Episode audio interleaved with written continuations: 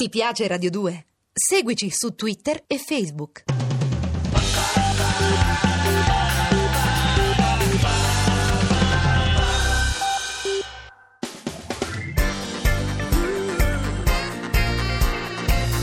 Radio 2 è davvero imbarazzata nel presentare Così parlò Zap Mangusta, storia della filosofia liofilizzata in pillole per uso strettamente personale.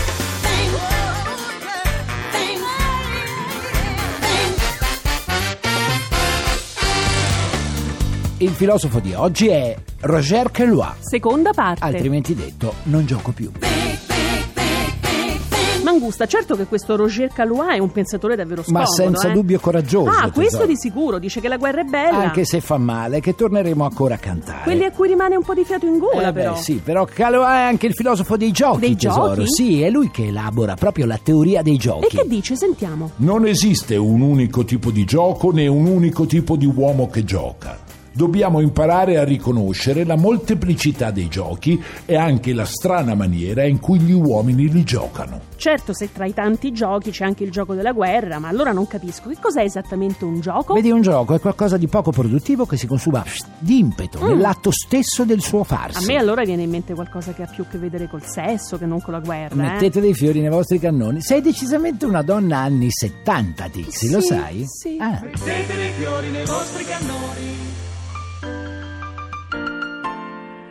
Era scritto in un cartello sulla schiena di ragazzi che senza conoscersi di città diverse, socialmente differenti, in giro per le strade della loro città cantavano la loro proposta. Ora pare che ci sarà un'inchiesta. Ma qualcuno è riuscito a tracciare una demarcazione netta tra gioco e guerra? Ah beh, gli storici contemporanei hanno detto che la funzione del gioco ha rivelato la fisionomia generale della società del passato. Mentre la guerra invece? Ne ha messo a nudo indole e necessità, che a noi italiani nati dal 1950 in poi sembra un fatto così strano, la guerra. Però per i nostri genitori non lo è stato per niente. Mm. Sì, ma la guerra io non la amo, quindi parliamo di giochi veri che è meglio. eh. Allora, i giochi veri che lo ha li divide in quattro gruppi. Giochi di società, giochi di mano, giochi di Eh, villano e vabbè, giochi erotici. Sì, e giochi senza frontiere. Guarda, Tixi, che allora Sì. dice invece che esiste il gioco d'azzardo, quello basato sulla competizione, quello della simulazione del travestimento e quello caratterizzato dalla ricerca del brivido, del rischio. Ma secondo te, Mangusta, perché Monti ha accettato di fare il presidente del consiglio? Guarda, se non per tutti, senz'altro per l'ultimo motivo. E rischia tutto. E noi con lui. Eh sì. Eh già. Stanno già arrivando. Uh, mamma, non è vero niente, figlio mio, non ti agitare. Eppure sento che sparano. Uh, mamma, sono fratelli a noi, ci vengono a liberare. Vedi Tixi, tutte le possibili combinazioni tra le quattro differenti modalità di gioco Mhm. aprono scenari del tutto nuovi, estremamente complessi e affascinanti. Se qualcuno li conosce, Beh, però. Roger Carois era un filosofo, parlava di guerra, di giochi e anche di sogni. E che pensava? Pensava che la storia di una civiltà si può definire in linee generali tramite la storia di tutto ciò che ha prodotto. Mm. Di che cosa ha prodotto? Beh, beh, ha prodotto boh, oggetti, azioni, tutto, tutto quindi? quello che è. Quindi risulterebbe possibile ricostruire Mm. le diversità tra società differenti sulla base proprio delle guerre, dei giochi e dei sogni che in essa hanno predominato. e perché non siamo ancora riusciti a farlo con Eh, questa è precisione? una bella domanda. Mm. Ecco, però la difficoltà forse è determinata dalla scarsità di materiale a disposizione. Eh, perché soprattutto non è che- sogni e giochi, Eh, beh, perché sogni, lasciano poi. poche tracce. eh. Così come ce ne lasciano poche i veri motivi della guerra, secondo Kelloa. In effetti anche questo è Eh. vero, sono come i motivi di un gesto politico. Chi può dire di conoscerli veramente? Tu te lo sposeresti un politico mangusta? Ah, io senz'altro sì, Tixi. Ah. Ah, una bella, affascinante donna politica. Sai che non l'avrei mai detto? Sì, sbagli invece. Ah. E me la porterei senz'altro a fare un giro con la mia macchina di notte, sotto la pioggia, a fari spenti, come Oh. nella canzone di Lucio Battisti. E perché poi? Perché ho un solo airbag, tesoro, sulla mia macchina. In ogni caso potrei sempre dire, "Toh, uno in meno, pa. e guidare come un pazzo a fare spenti nella notte per vedere se poi è tanto difficile morire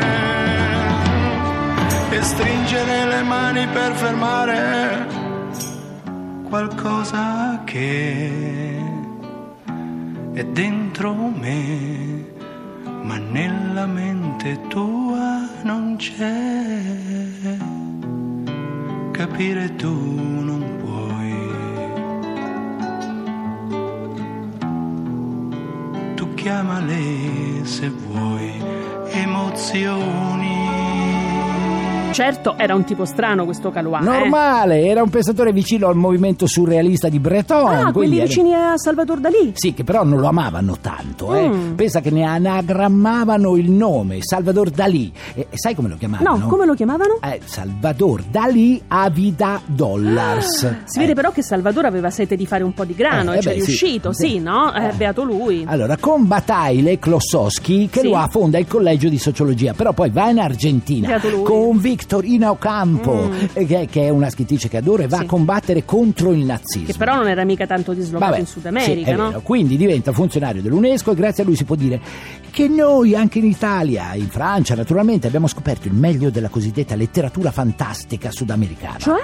Cioè, beh, Borges su tutti quanti, Oh. poi tantissimi altri, persino a- anche Gabriele Garcia Marquez. Ah, capito? io lo Oh, amo, eh, Gabriele, quello che ha scritto Cronache Marziane, Ecco, no? Sì, certo, lui ha scritto Cronaca di una morte annunciata, tesoro, Cronache marziane, l'ha scritto Ray Bradbury. E vabbè, eh. sempre croniche erano, Eh, sì, erano cronache, cronache. cronache, Croniche, cronache, era la stessa dai, cosa. su. Lei che veniva da un mondo lontano. Io che aspettavo in un campo di grano. Lei che era parte integrante del sesso. Io distinguevo cultura e progresso.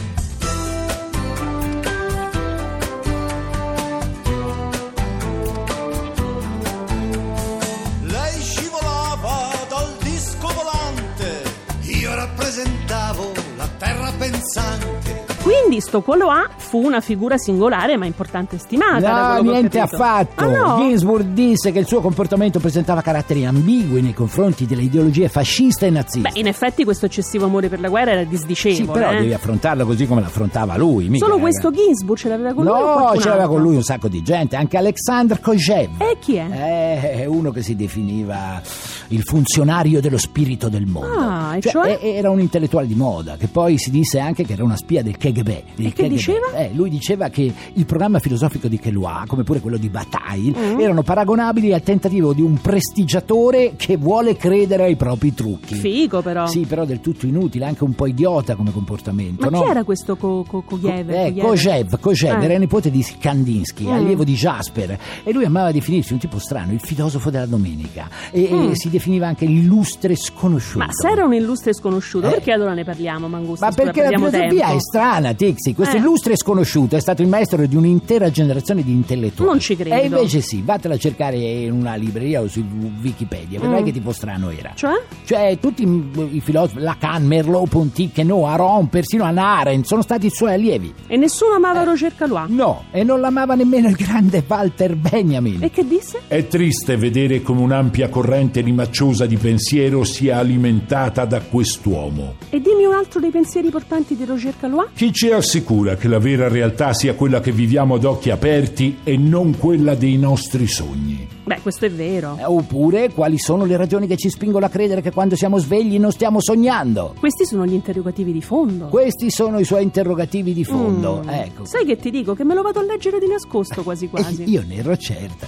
E comunque noi ci prendiamo domani, naturalmente alle 15, come sempre su Radio 2. Mi raccomando, nel frattempo, belle teste. Godetevi la vita.